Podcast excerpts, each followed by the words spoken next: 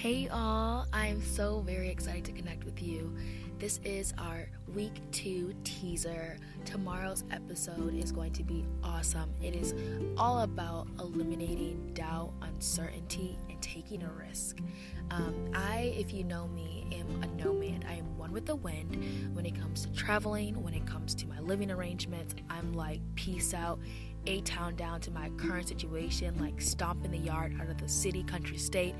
I'm gone. Like if I find something greater or if I felt led and something is pushing me to move, I'm all for it and I just jump on faith and go. We will talk through why I'm like this, how I became like this, and also to how being like this has shaped me to be the person I am today. Sometimes in life, I really realize that it's okay to change. So oftentimes, we really feel like we have to be still. I was born and raised in the church, and we're not gonna go there, but oftentimes that's the message. That's the message that you hear is be still and wait on the lord. Be still and listen to the voice of the lord. You know have you confided? Have you have you prayed and seek god for this direction that decision? When oftentimes i feel like well god didn't bring me into this life to hinder me. God didn't bring me in this life to keep me stagnant in one position. And also too i just feel like you know, how long do you wait? so, um, with all that being said, I, I, just have really learned how to confide in God, but to also pick up on signs and, and move off of off of when I feel led. And so, I have been opened up mentally, physically, emotionally to a lot of experiences that I would not have ever had or would have never gone through if I would have just sat still and waited for maybe a voice that I had already quote unquote missed. So, I, again, a little about me. I'm from Michigan. I was born and raised in Michigan and I lived there for 18 years. Following that, my family, while I was in Japan, moved to New Mexico, and I chose to go to New Mexico and finish out my senior year of high school.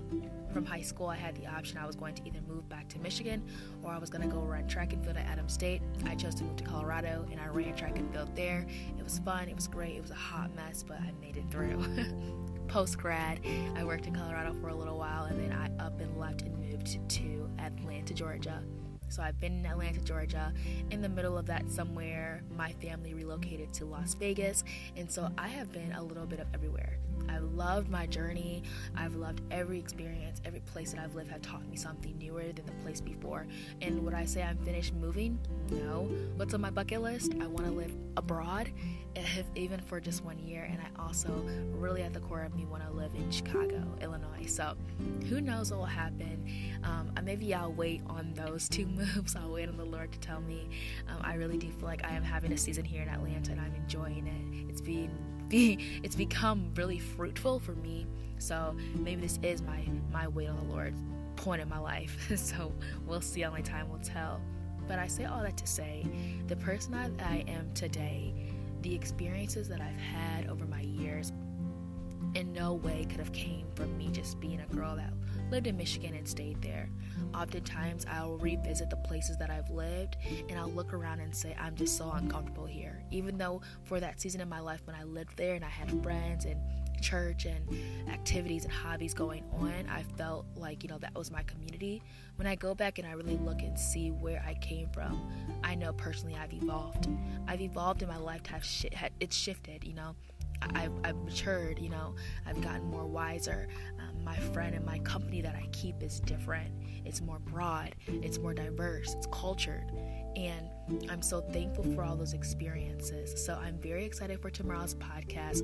We'll be talking in um, about how to get out of your comfort zone, how to move and make things shake, be a no man for once, meet people, grow, learn, and evolve in this world because we only have one life to live. So eliminate the uncertainty, risk, and doubt.